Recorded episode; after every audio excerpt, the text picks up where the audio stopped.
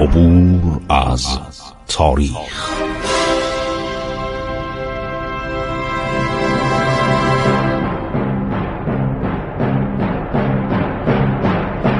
کاری از گروه جوان و اندیشه رادیو جوان.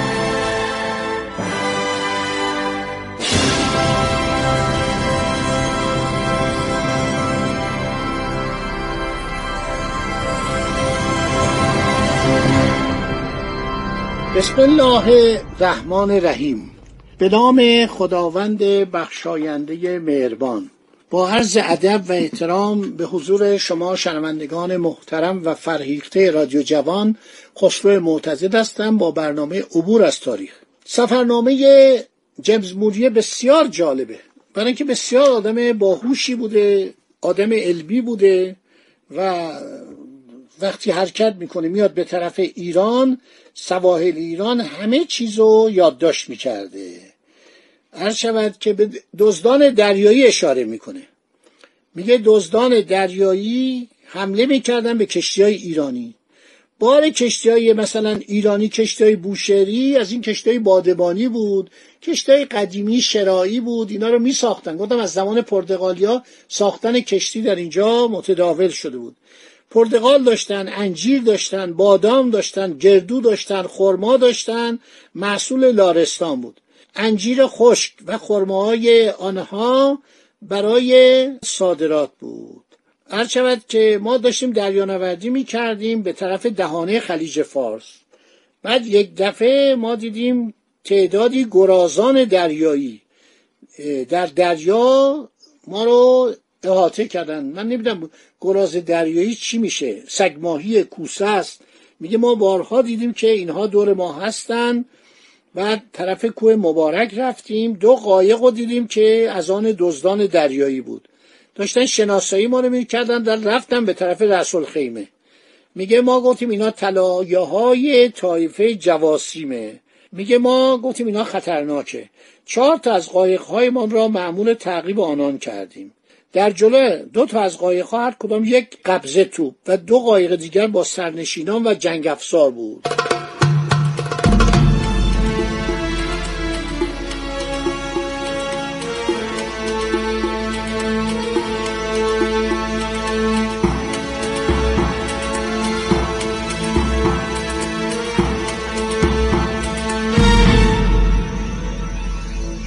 میگه بالاخره اینا رو گرفتن این قایق هایی که دو قایق بود مال به نظرم دریانوردان دزد بود راه زنان بود اینا رو گرفتن اینا گفتن نخیر ما دزد نیستیم آزم بندر عباس هستیم تا از سپاهیان ایران استفاده کنیم.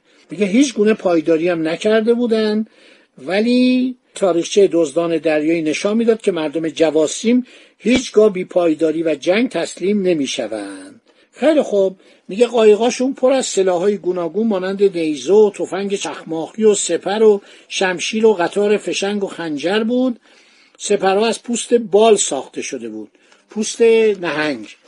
و میگه ما شک نداشتیم که اینا دزد دریایی ولی بسیار عرض شود که معدب بودن و گفتن که ما تعریف کردن که اهالی ساحل مکران مانند پیشینیان خود که آریان مورخ رومی اونا رو توصیف کرده بر اساس کتاب نیارخوس بیشتر با گوشت ماهی گذران می‌کنن و خانه های خود را بیشتر با استخوانهای به ساحل افتاده ماهی های بزرگ می‌سازن.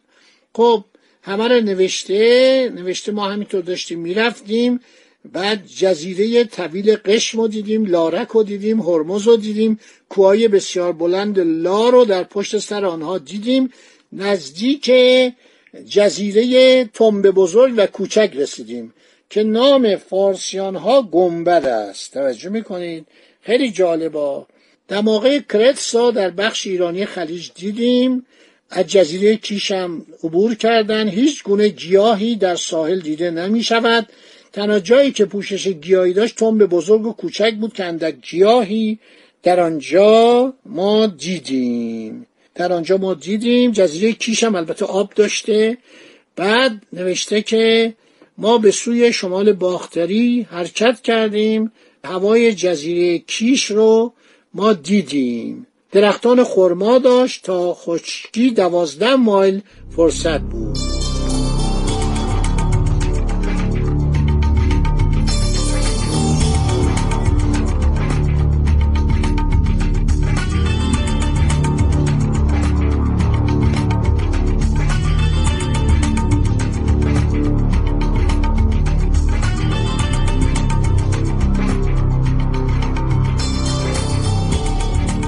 هر شود که جیمز موریه داره میره به ایران و به زودی دارن می‌رسن می‌رسن به جزیره کیش. میگه رفتیم در جزیره کیش لنگر انداختیم ولی باد شدید میومد ناوبان یک گاو در اخته کوچک را به دوازده روپیه و نیک گوسفندی را به دو روپیه خرید.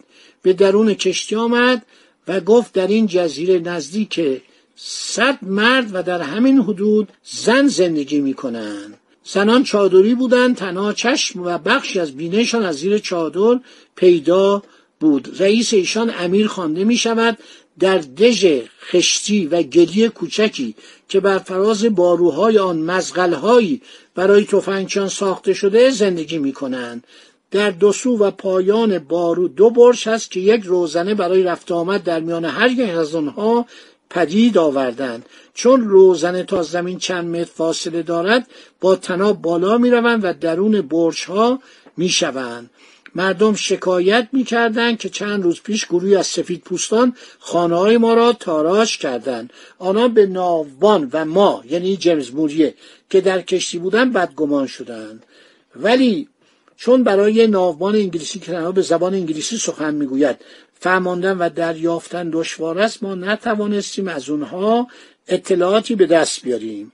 بیشتر درختان جزیره کیش خرما و شماری درخت انجیل هندی هستند تمر هندی و کلوزه نیز در آنجا هست. در جفای شش باز پهن زمین آب هست. در همه جای جزیره مردم چاهای آب کندند. در اینجا صدف به فراوانی یافت می شود به نظر می رسد که همه پهنه جزیره را پوشانده باشد. بستری گسترده از صدف در فاصله زیاد از ساحل دیده می شود در ساحل ردیف های از مرجانی است این جزیره در برابر تاختن دزدان دریایی سخت بیدفاع است خب همینجا به خاطر مبارک داشته باشید تا باقیشو براتون بگم. این جزیره کیش من خودم خیلی باش سابقه دارم. خیلی هم خاطرات شیرین دارم.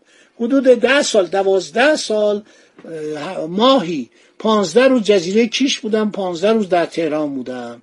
رادیو اینترنتی در اونجا را انداختیم. قبلا یه رادیو فرستنده یک کیلوواتی را انداختیم. خیلی برنامه های خوبی داشتیم. از تمام سواحل جنوبی خلیج فارس ایرانی تباران و فارسی زبانان با ما به صورت به اصطلاح ایمیل اون موقع اینترنت تازه را افتاده بود با ما مکالمه می‌کردن حتی برای ما صفحه موسیقی فرستادن. باقی مطلب میماند برای برنامه بعد. وقت من تمام شد. الان ساعت جلوی منه. خدا نگهدار میگم به شما و آرزوی خوشی برای شما خواهم کرد.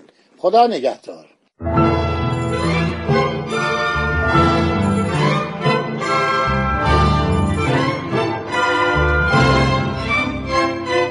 عبور از تاریخ.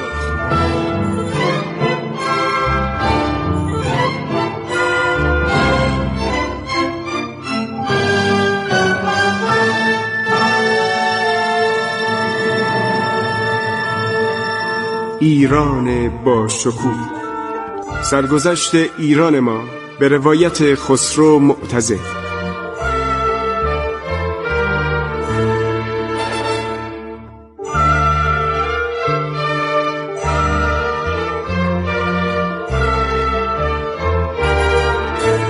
عبور از تاریخ با رادیو جوان.